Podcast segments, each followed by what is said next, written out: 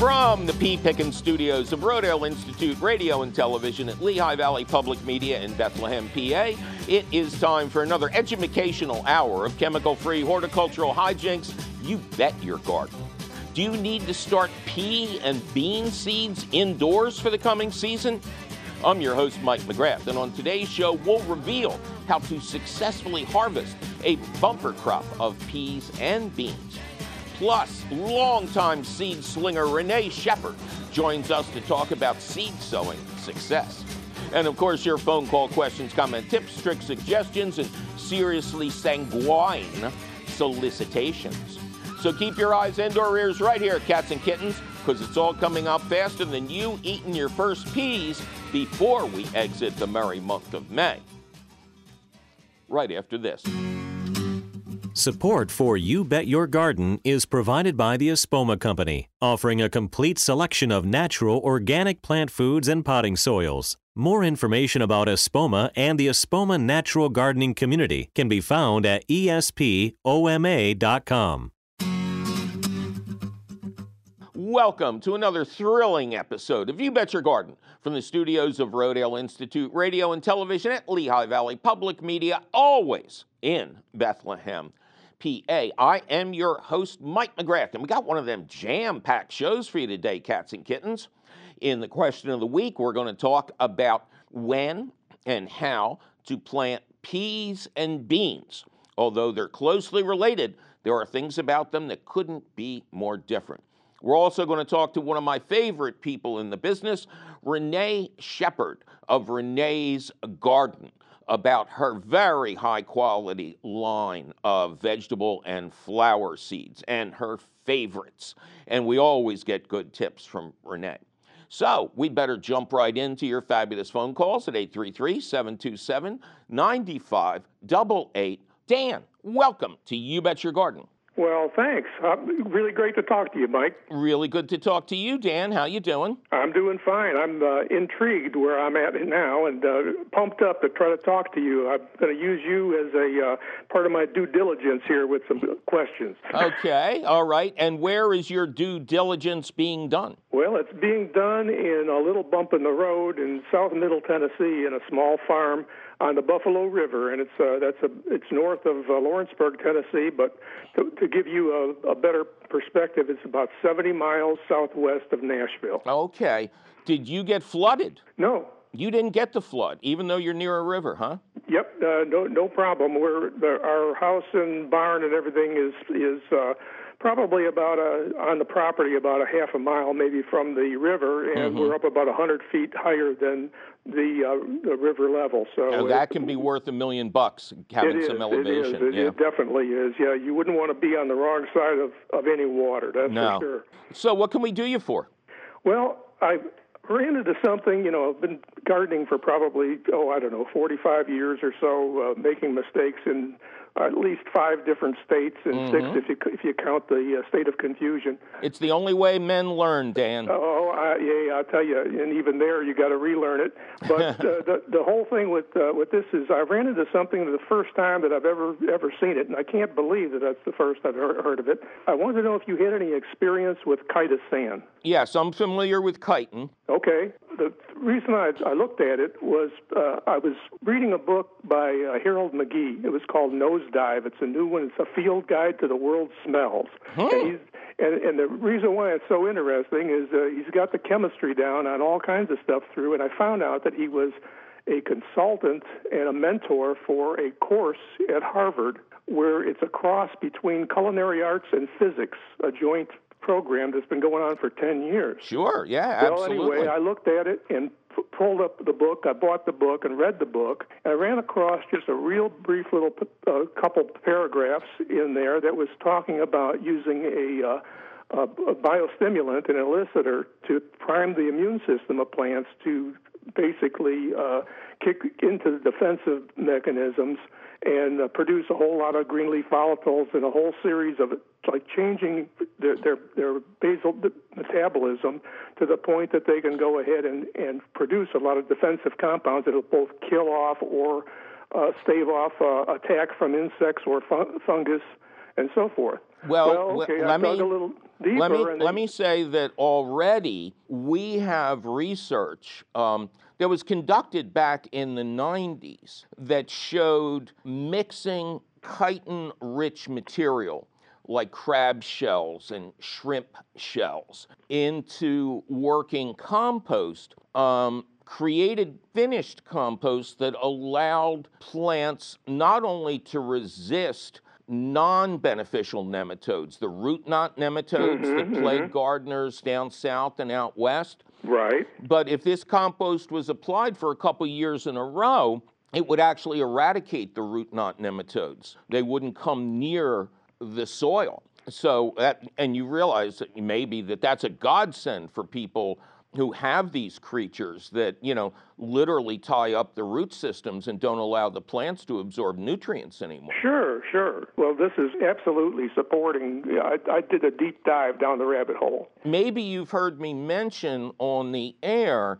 uh, a compost company. The reason I mention them is I see their products all over the country called Coast of Maine. And they make really premium compost. And one of their compost is a lobster compost. They take all the, the shellings um, from a factory that processes uh, lobsters and they mix it in with their working compost. And to me, that's a dream if you've got root knot nematodes. Oh yeah, yeah. Well, the the uh, one of the things that I found that I, I found very interesting is that uh, I found a company that actually does the the extraction and and makes essentially the like the chitosan, chitosan acetate. In other words, uh, extracts that between one and three percent solutions. Mm-hmm. And the the nice part about that is they were actually paying for the the uh, fishery waste from far, fisher fishermen who Mhm. were.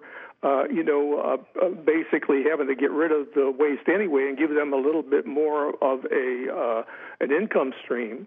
You know, while at the same time recycling that waste and turning it into something that is actually uh, soluble, water soluble. Mhm. And they're talking about low concentrations triggering this same effect without having issues. And I, I just dug through a whole, I must have loo- looked at 50 to 100 research papers from around the world so far, getting just getting started. And you know, my whole background was trying to find uh, um, basically like process hazard review and chemical safety and that sort of thing. And I, I'm a, a certified skeptic, you know. So I mean, uh, you I got mean, the paper on the wall and everything, right? Exactly, and I mean, I And I all it says is, I don't believe what you're telling me. Right, and what I'm getting to now, after a, a fair amount of digging and uh, you know skepticism, is that uh, this is looking more and more like a win-win, you know, situation. Uh, and and so I mainly wanted to know if you also if you ever used any of of it directly or something like the chitosan acetate solutions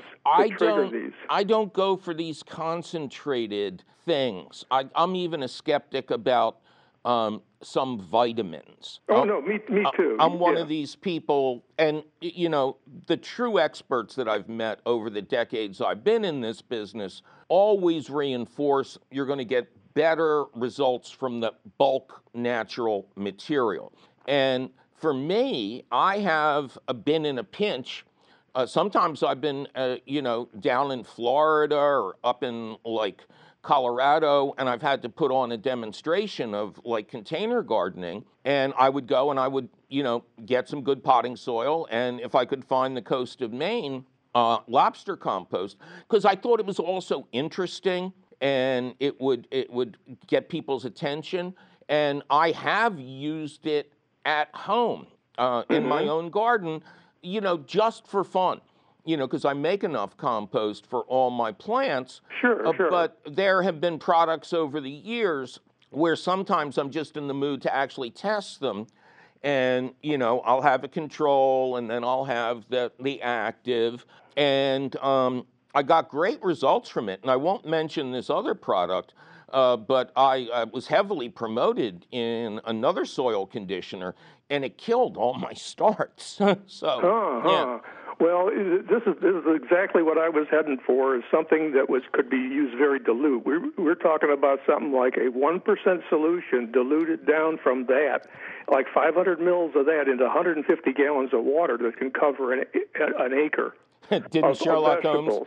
Didn't So Sherlock talking- Holmes use a 7% solution? Yeah, exactly. So, so well, anyway, I, I'm going to. Part of the skepticism is I'm going to actually do some potential field trials here on the farm. You know, next this season. Okay, but I'll tell to- you what. I'll tell Yeah. you what. Um, I actually went to college on a science scholarship, Mm-hmm. so I love scientific method. What I would suggest is you have three experiments going at the same time. You have the control. Where you're just maybe going to use ordinary compost. Then you have the one where you're going to use this super duper uh, solution. And then in the other one, you should be able to find the coast of Maine lobster compost. Compare that. Um, I'll do a little foreshadowing. I'm doing the research right now, but in an upcoming show, we're going to be introducing really startling new information about the materials that go into bulk compost, how having um, animal manures and seafood shells and that really has magical properties. Plus, you're getting the bulk Yeah, yeah, I understand that what soils you're saying. need. Sure, sure. you know, because you keep, you know, this sounds almost like it could have the detrimental effect of chemical fertilizers. You're not increasing the amount of topsoil, no matter what kind of good results you get. And right, right. to really be good keepers of the earth, I like to keep building soil, making the soil richer and healthier. Exactly. No, you, you, you can't you can't. Uh, there's no free lunch and there's no shortcuts you with some of these things. I think the here, here were just uh, examples of what I was thinking of trying it on. Uh, every year, you know, over the years, uh, I'd run into these problems like with bean plants. You know, you'd end up with a uh, either Mexican bean beetles or a rust that might show up. Uh, cucumber vines that to possibly prevent or forestall the rust development on the leaves. Uh, tomato plants, they have documented the uh, uh, actually limiting fusarium wilts, viral leaf curl, you know, I mean, attracting parasitic wasps. And uh, with the pepper plants, specifically root rot, like you mentioned, and nematode damage, and uh, possibly intensifying even some of the flavor compounds in herbs. Okay, I mean, well, that, that's. Yeah, Well, as long as you do this right, you know, and it sounds like you know exactly how to run an experiment like this, um, please do it. Keep good records, and then call us back I at the end of I- the season and let us know how it went. I will because uh, you, you're exactly exactly right. I, re- I remember uh, uh, when I first started gardening way back. I moved from urban north to rural south, and I had a neighbor who had been garden, gardening at that time for 50 years. And actually, I had, was subscribing to organic gardening back at that time and discussing some of the stuff with him.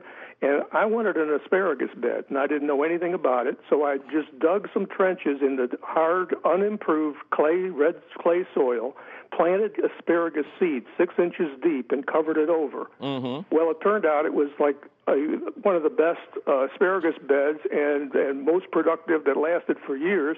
And I t- went over to my neighbor and told him what I did, and he looked me in the eye and he said, "Anything works once."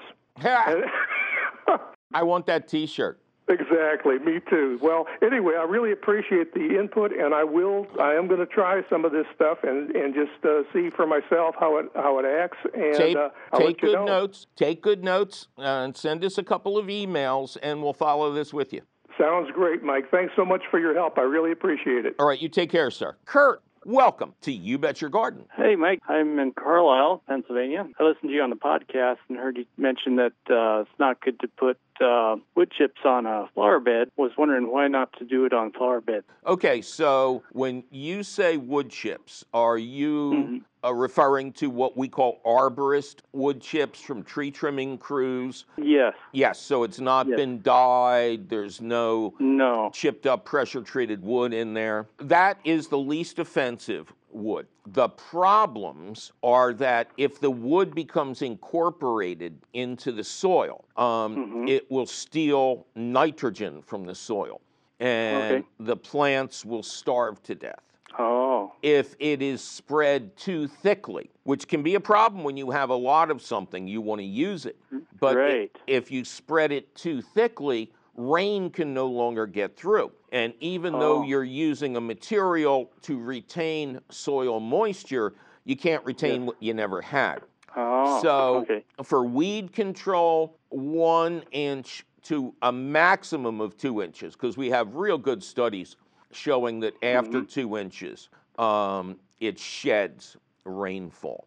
Oh, okay. Another reason is not anything bad about the wood chips, uh, but Mm-hmm. landscapers have kind of corrupted this idea with this insistence on volcano mulching. You know, building up large mounds of wood chips around the base of trees. Now, Mm. it, you don't have to be a rocket scientist to realize this area is going to be a haven for termites and other wood eating insects because they can do their dirty work unseen. Same for voles, V O L E S, which love Yeah. living in these mulches and will eat the fresh bark off the tree Right. that you're theoretically protecting. Right. And once they girdle the tree all around, it's only a matter of time before it comes crashing down. Mm-hmm. And the final one is if this is near a home or a Mm-hmm. light colored car, there is always the possibility of it breeding nuisance molds like Mm. shotgun or artillery fungus. This is a really Mm-hmm. nasty one because it shoots little tar balls up to 30 feet in the air towards light colored objects. And so many people with white vinyl siding or nice white cars have found mm-hmm. out much too late in the game that these spores are living.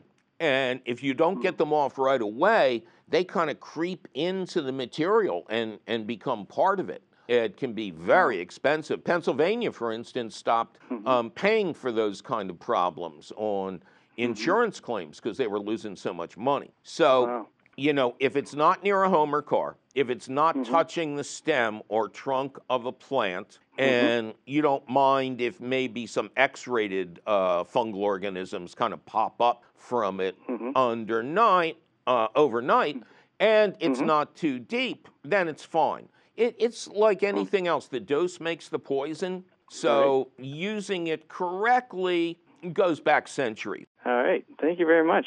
Well, it's time for me to take a little break and announce that it is the season for sowing seeds. No, not the seeds of tomatoes, cucumbers, or other fast growing warm season crops, but peppers, which take longer to germinate and even longer to get to a big and strong size. But don't go hovering over your habaneros to be just yet, because we'll be right back with more of your fabulous phone calls. I'm Mike McGrath, and you're listening to You Bet Your Garden from the studios of Rodale Institute Radio and TV at Lehigh Valley Public Media. Where? In Bethlehem, Pennsylvania. Support for You Bet Your Garden is provided by the Pennsylvania Horticultural Society. Plants and gardens can have an enormous impact on our everyday lives. At PHS, they believe that a seed can be more than a plant and that gardening can be more than a hobby. PHS is working to plant with purpose and help build healthier communities. Learn more about involvement at phs.org/impact. Welcome back to another thrilling episode of You Bet Your Garden from the studios of Rodale Institute Radio and Television at Lehigh Valley Public Media in Bethlehem, PA. I am your host, Mike McGrath. It is time to welcome my dear friend and one of the best seed slingers in the business, Renee Shepherd who is the head honcho of Renee's Garden, which provides some of the highest quality seeds to us gardeners around the country. Welcome back to You Bet Your Garden, Renee. Thanks very much, Mike. It's a pleasure to be there. Here, there, wherever. We are everywhere. We're in the, we're in the cloud. At least I am half the time. All right. You go back to an era before I was even in this business. You always really emphasize that, Mike. I, but, and that is simply to state that you have been personally selecting seeds of dynamite varieties for quite a long time. My first memory of coming across your line of seeds, but that you had trialed these things, you had tasted them, and theoretically you couldn't find a better tasting string bean, tomato, bell pepper, whatever.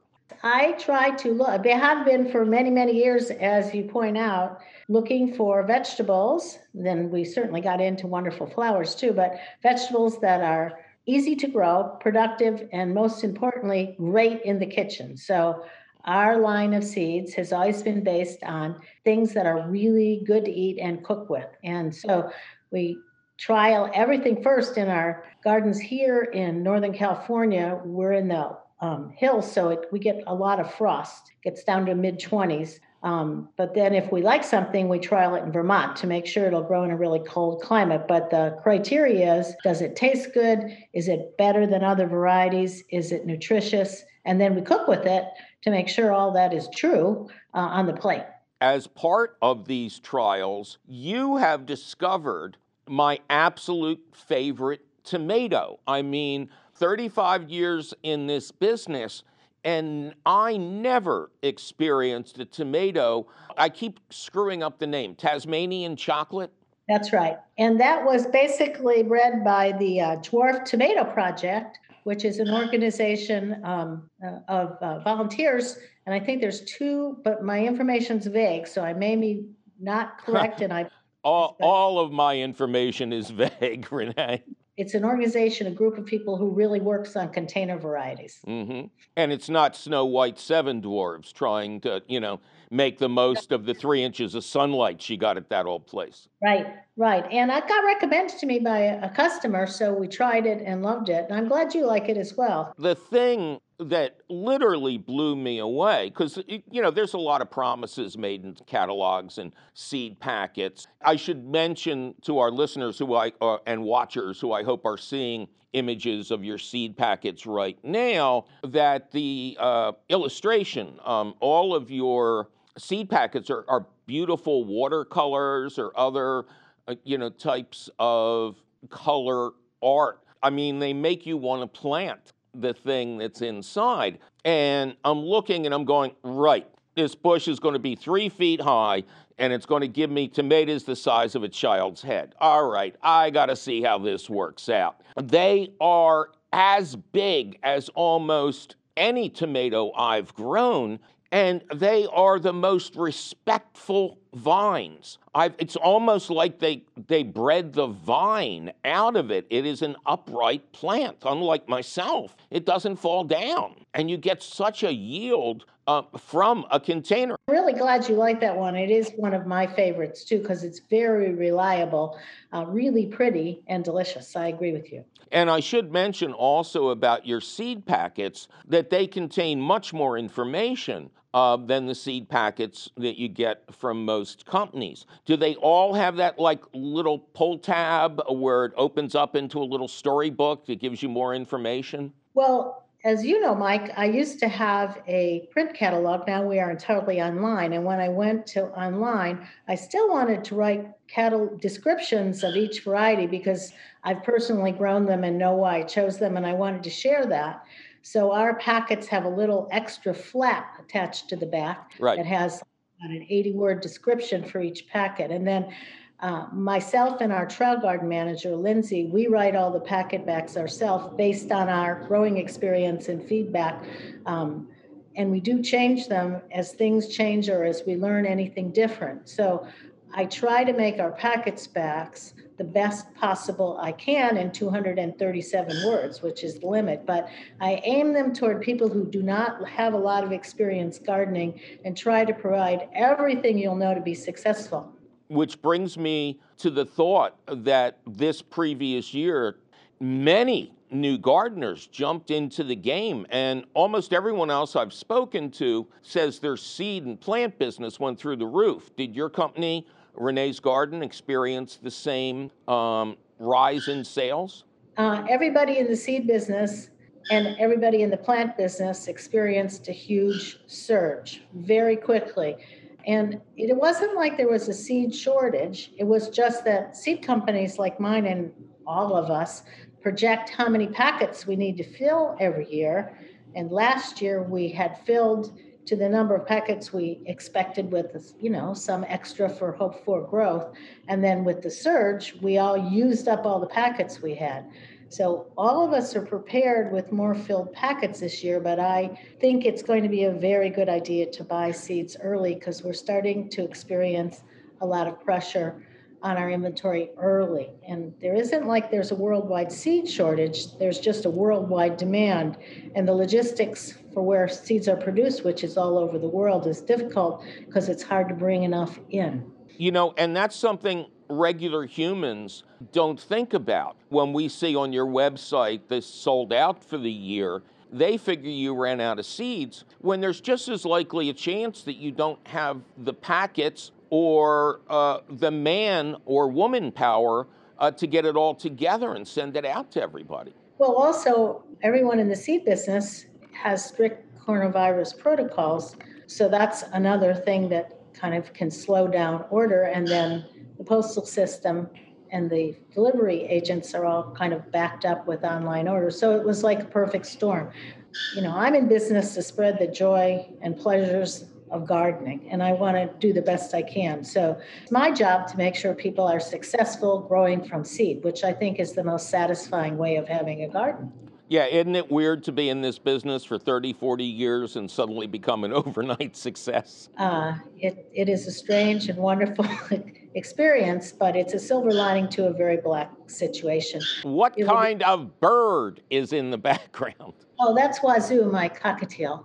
Okay, so uh, one thing I did tell you uh, when I asked you to be on the show today is I've been getting these mailings that this is the year of the sunflower you know, every year some anonymous uh, group, the, you know, Illuminati or somebody pick a, a flower of the year. And this year it's sunflowers, which are one of my absolute favorite uh, plants to grow.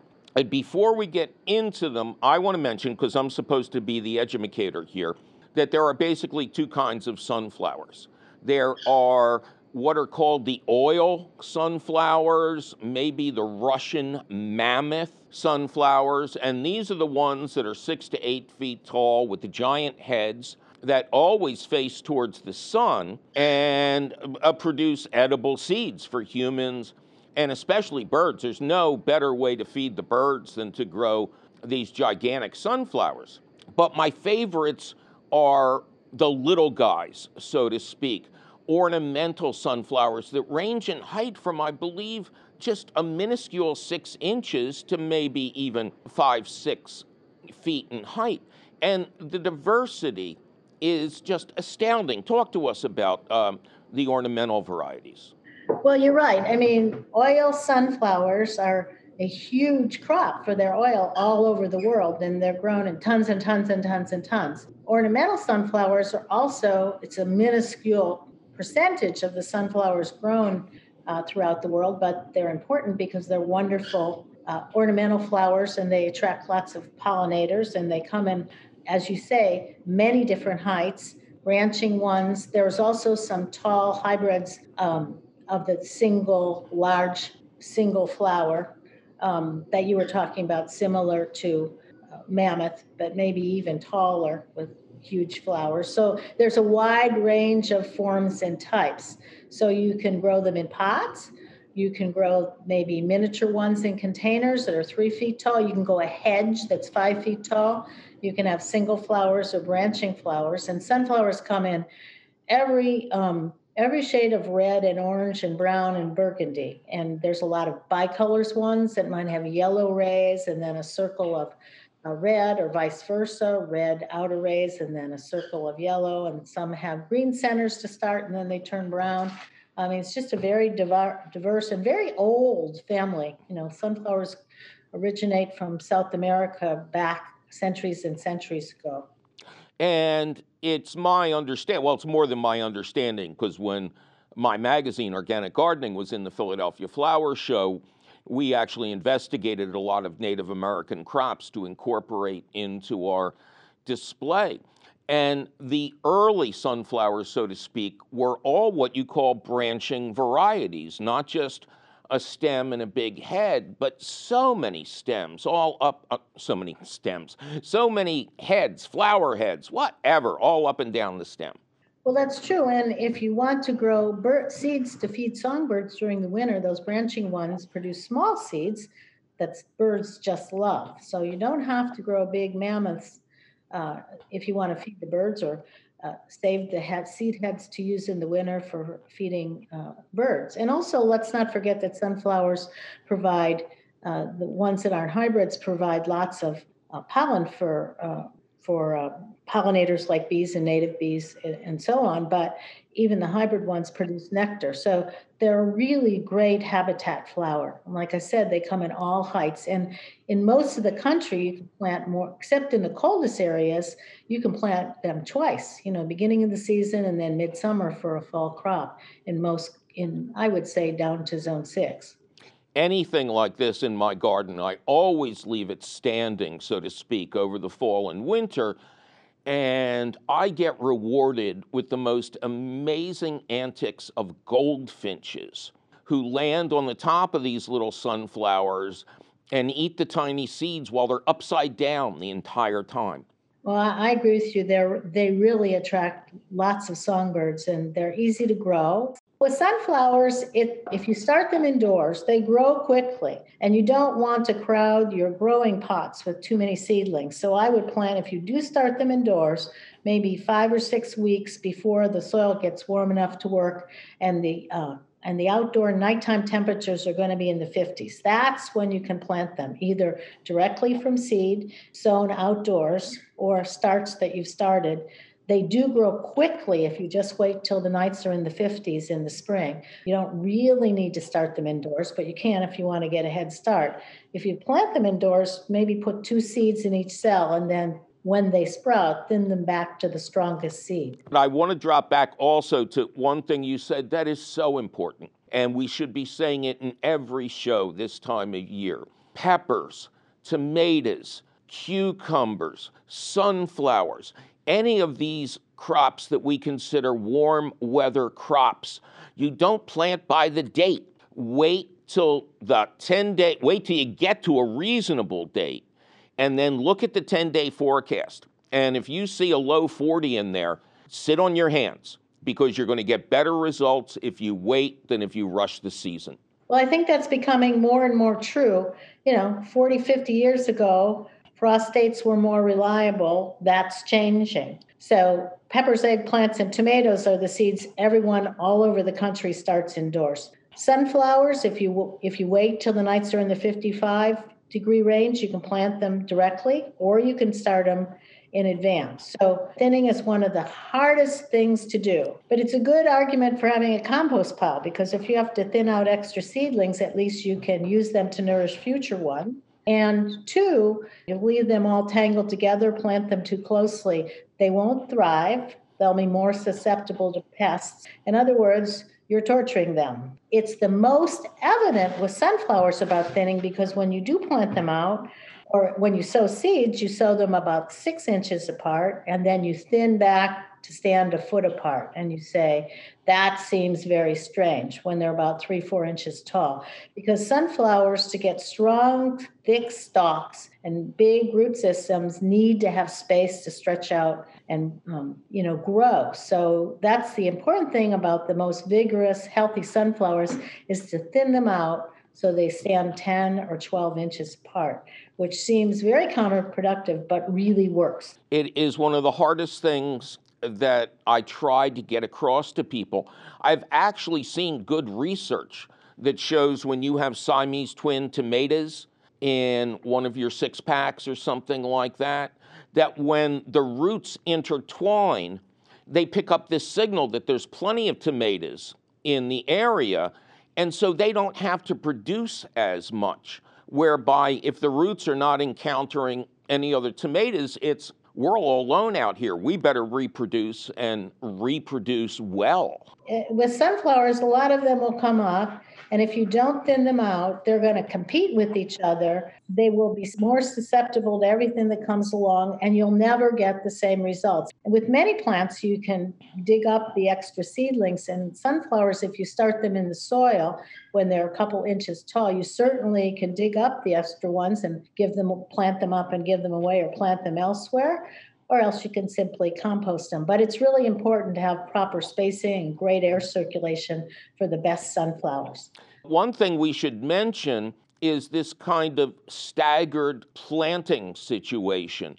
Much like spring bulbs, it's not that difficult, even for a beginning gardener who waits till the soil is warm enough and the nights are warm enough to put a front row of six inch tall sunflowers, then a foot behind it, one footers, and then behind that, two footers. And without essentially having any skill whatsoever, you don't even need opposable thumbs for this.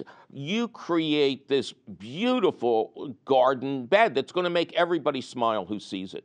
So, uh, a couple of sunflower favorites. Again, this is theoretically the year of the sunflower. What are some of the varieties you couldn't live without?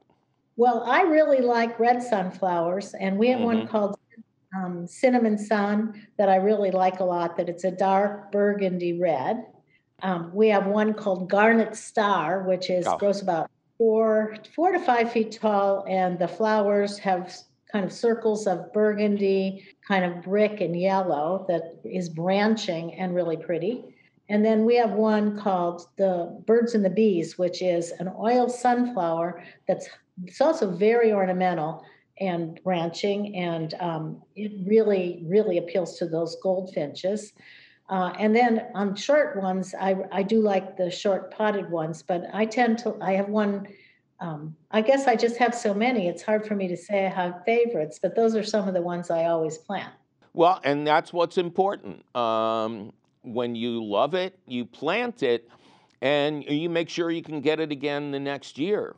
I think sometimes the heart of gardening is the search for that perfect sunflower, that perfect tomato, that flower or vegetable or fruit that you never knew about, but now you can't live without. All right, it has been a pleasure chatting with you, Renee Shepherd of Renee's Garden. They're on the web at reneesgarden.com. Great seeds, beautiful packets, very high quality. And although she doesn't like to hear me say it, one of the pioneers of the real quality end of, of the seed business. Thanks, Mike. It's always a pleasure to talk to you. I mean that. And I am a perennially big fan of yours. So thanks. Well, thank you so much, Renee. Thank you for being with us. And we'll get you back on real soon. Support for You Bet Your Garden is provided by the Espoma Company, offering a complete selection of natural organic plant foods and potting soils. More information about Espoma and the Espoma Natural Gardening Community can be found at espoma.com.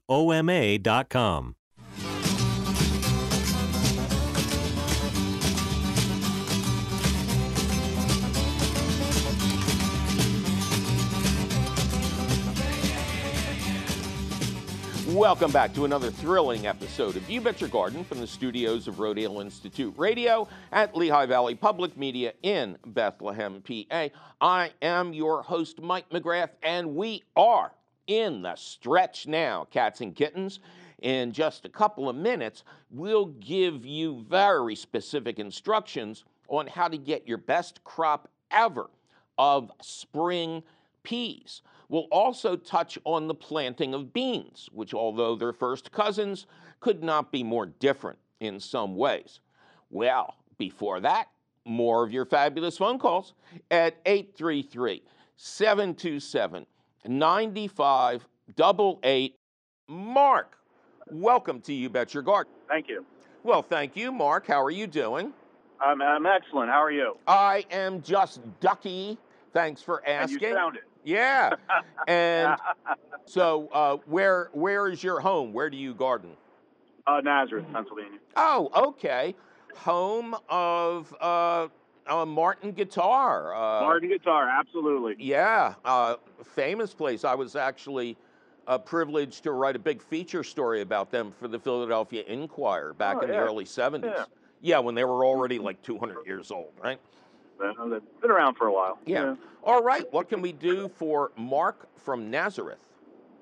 So we have a, a strawberry patch that's about three years old now, mm-hmm. and the whole patch is full of the black dot fungus. Huh. Or about 25 plants. 25 plants. Right. Uh, what are we? Eight, eight by 12, something like that. Okay. Uh, is there mulch on the bed? Um, what I actually did is between the the rows of plant, I put down. Uh, um, a couple of years ago, I had some extra straw, so I put some straw just for the you know walk between the plants and whatnot.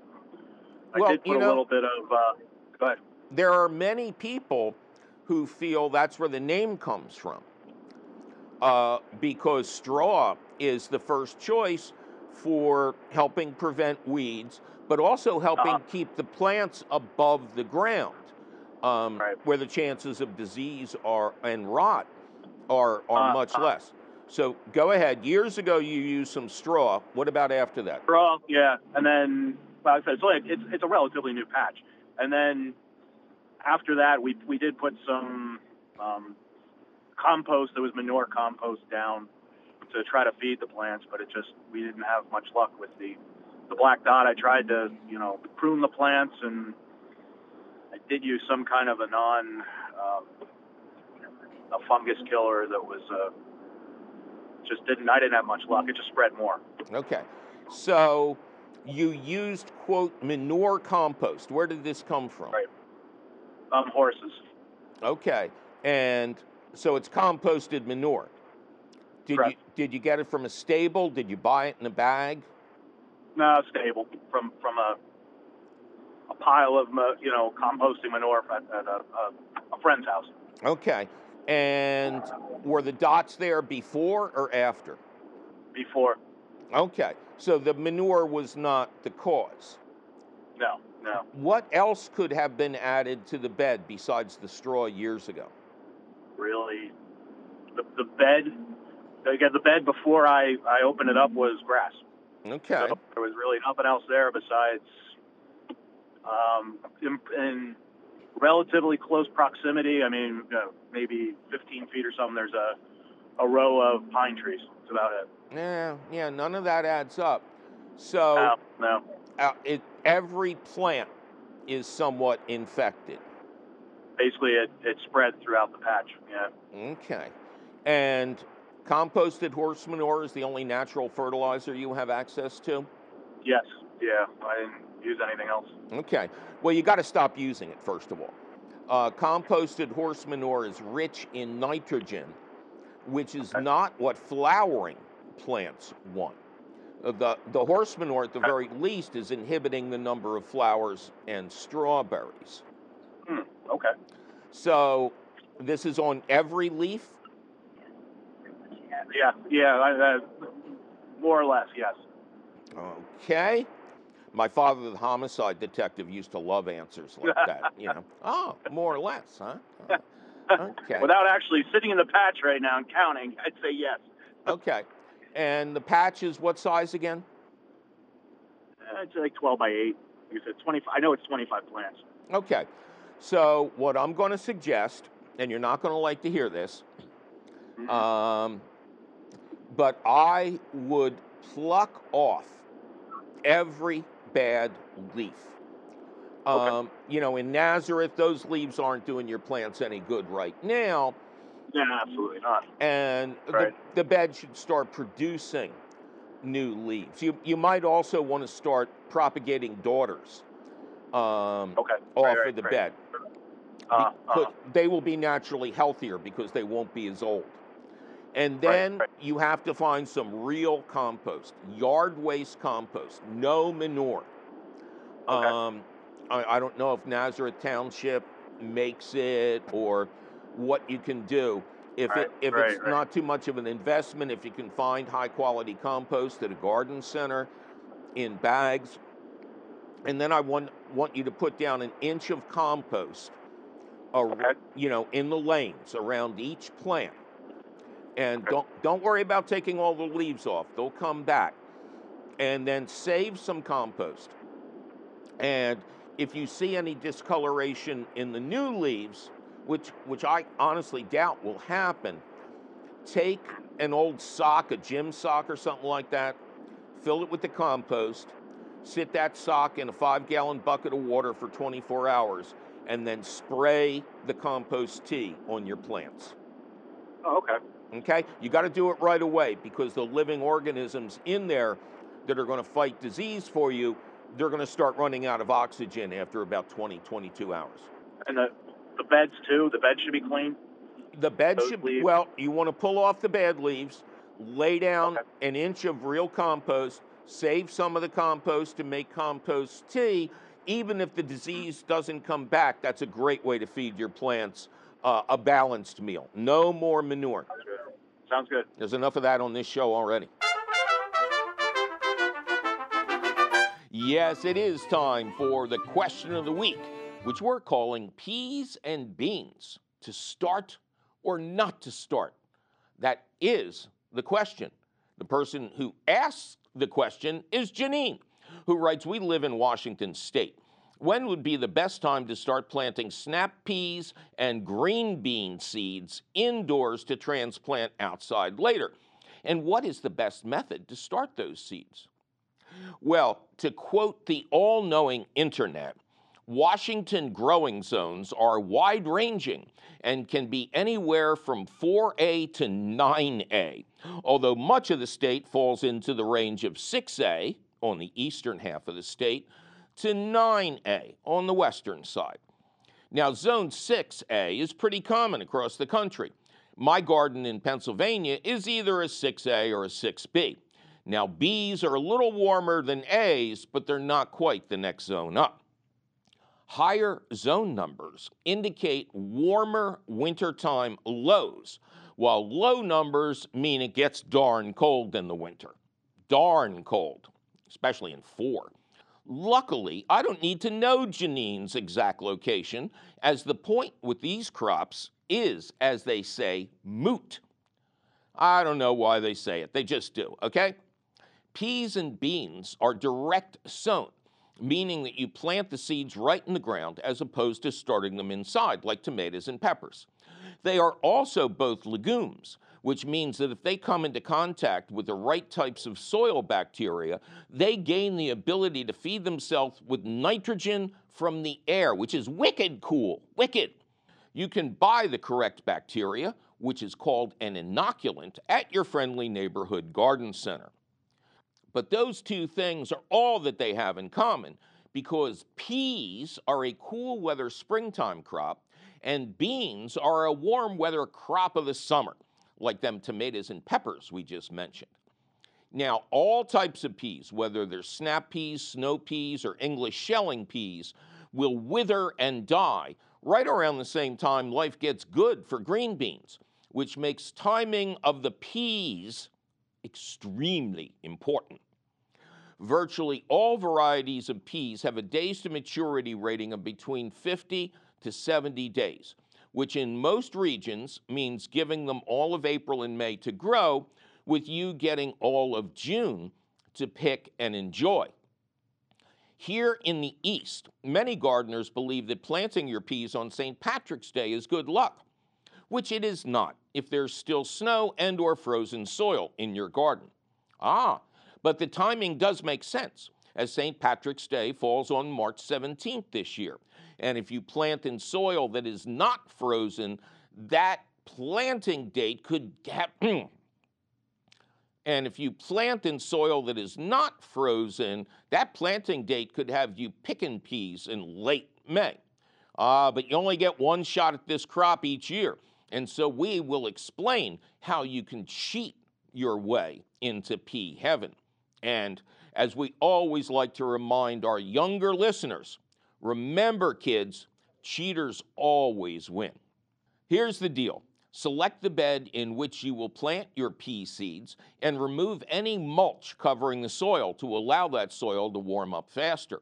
It would also not be wrong to cover that bed with a one or two mil thick sheet of clear plastic to further the path to warm soil.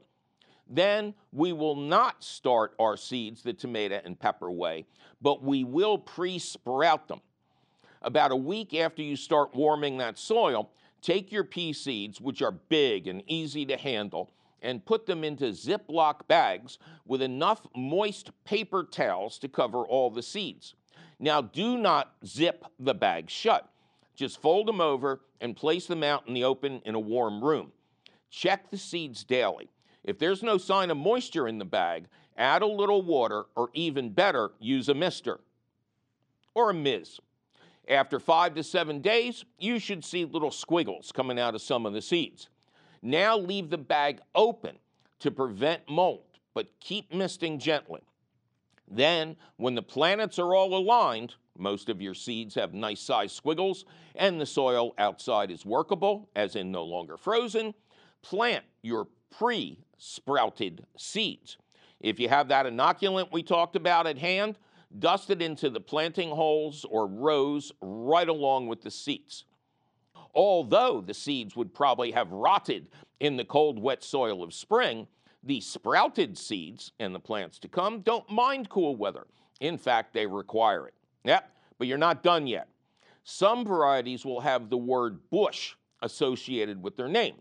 That means that these vines will top out at around two feet tall and require minimal support. If they doesn't say bush, they will need to be trellised or they will collapse into an ungodly mess.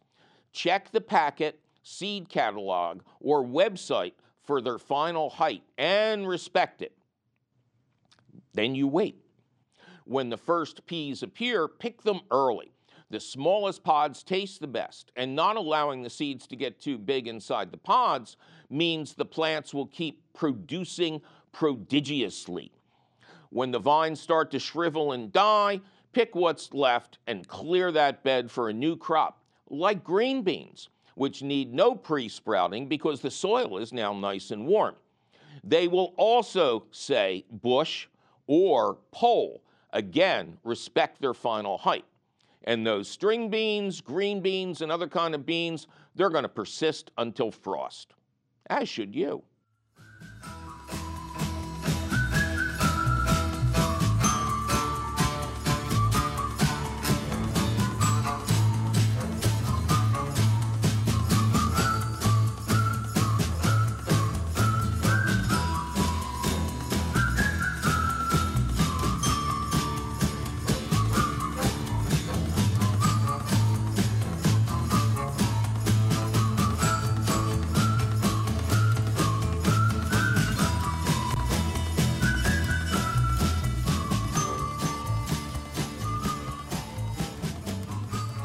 Sure was some interesting information about having lots of peas in your pot, now wasn't it?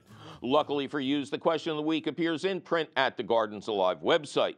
To read it over at your leisure or your leisure, just click the link for the question of the week at our website, which is still and will forever be youbetyourgarden.org. Gardens Alive supports the You Bet Your Garden question of the week, and you will always find the latest question of the week at the Gardens Alive website. Yikes, my producer is threatening to sabotage my snow peas if I don't get out of this studio. We must be out of time. But you can call us anytime at 833 727 9588 or send us your email. You're tired, you're poor, you're wretched refuse teeming towards our garden shore at ybyg at wlvt.org. Please include your location. Don't say you're in the kitchen or something like that. You'll find all of this contact information at our website, youbetyourgarden.org, where you'll also find the answers to hundreds of your garden questions, audio of this show, video of this show, audio and video of old shows, aye, and our priceless podcast. You Bet Your Garden is a half hour public television show, an hour long public radio show, and podcast, all produced and delivered to you weekly by Rodale Institute Radio and Television in association with Lehigh Valley Public Media in Bethlehem, PA. Our radio show is distributed by PRX, the Public Radio Exchange. You Bet Your Garden was created by Mike McGrath. Mike McGrath was created by William Cameron Menzies during the filming of Invaders from Mars. Mike played the nightmare inducing picket fence. A true American nightmare. Ken Queter plays our theme song. Our chief content officer is Yoni Greenbaum. Our angel of the airways is Christine Dempsey. Our engineer is Jersey Charlie Sierra. Our social media director is Amanda Norfleet. Check out her fine work and stay current with what's happening with the show at the You Bet Your Garden Facebook page. Tavia Minnick is our priceless producer of Profound Production. The always lovely Jonas Bowen is our audio editor. Jake Boyer does the video. Our directorial director of direction is the harassed and harried Javier Diaz. Andy Cummins takes our temperature at the door. The monster from Planet Zero, Zach the Tack Wisniewski, is in the house. He is assisted by the usual gang of idiots, otherwise known as Bethlehem's answer to the Bowery Boys, including Jeff Frederick, Eric Warner, Jacob Morris, and many more too expensive to mention. And what else can I say about our beloved Grand Poobah, CEO, merciful dictator, and once again, the person named in a national poll most likely to be late for any meeting, Tim Fallon, who's not our executive producer. I'm your host, Mike McGrath, and they haven't fired me yet, although God knows I've tried. So I guess I and Ducky will see you all again next week.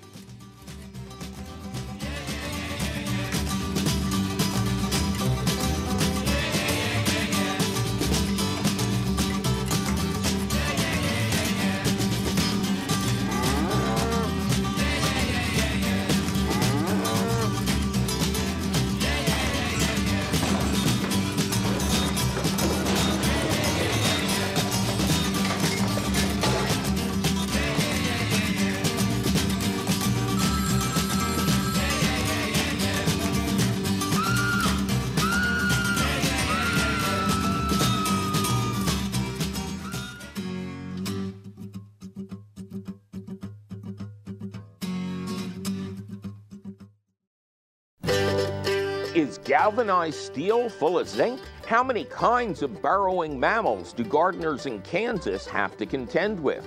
Or could the question of the week be the promised treatise on keeping your baby plants alive after they sprout? I'm Mike McGrath, and on the next You Bet Your Garden, we'll discuss one of those tantalizing topics, plus your fabulous phone calls.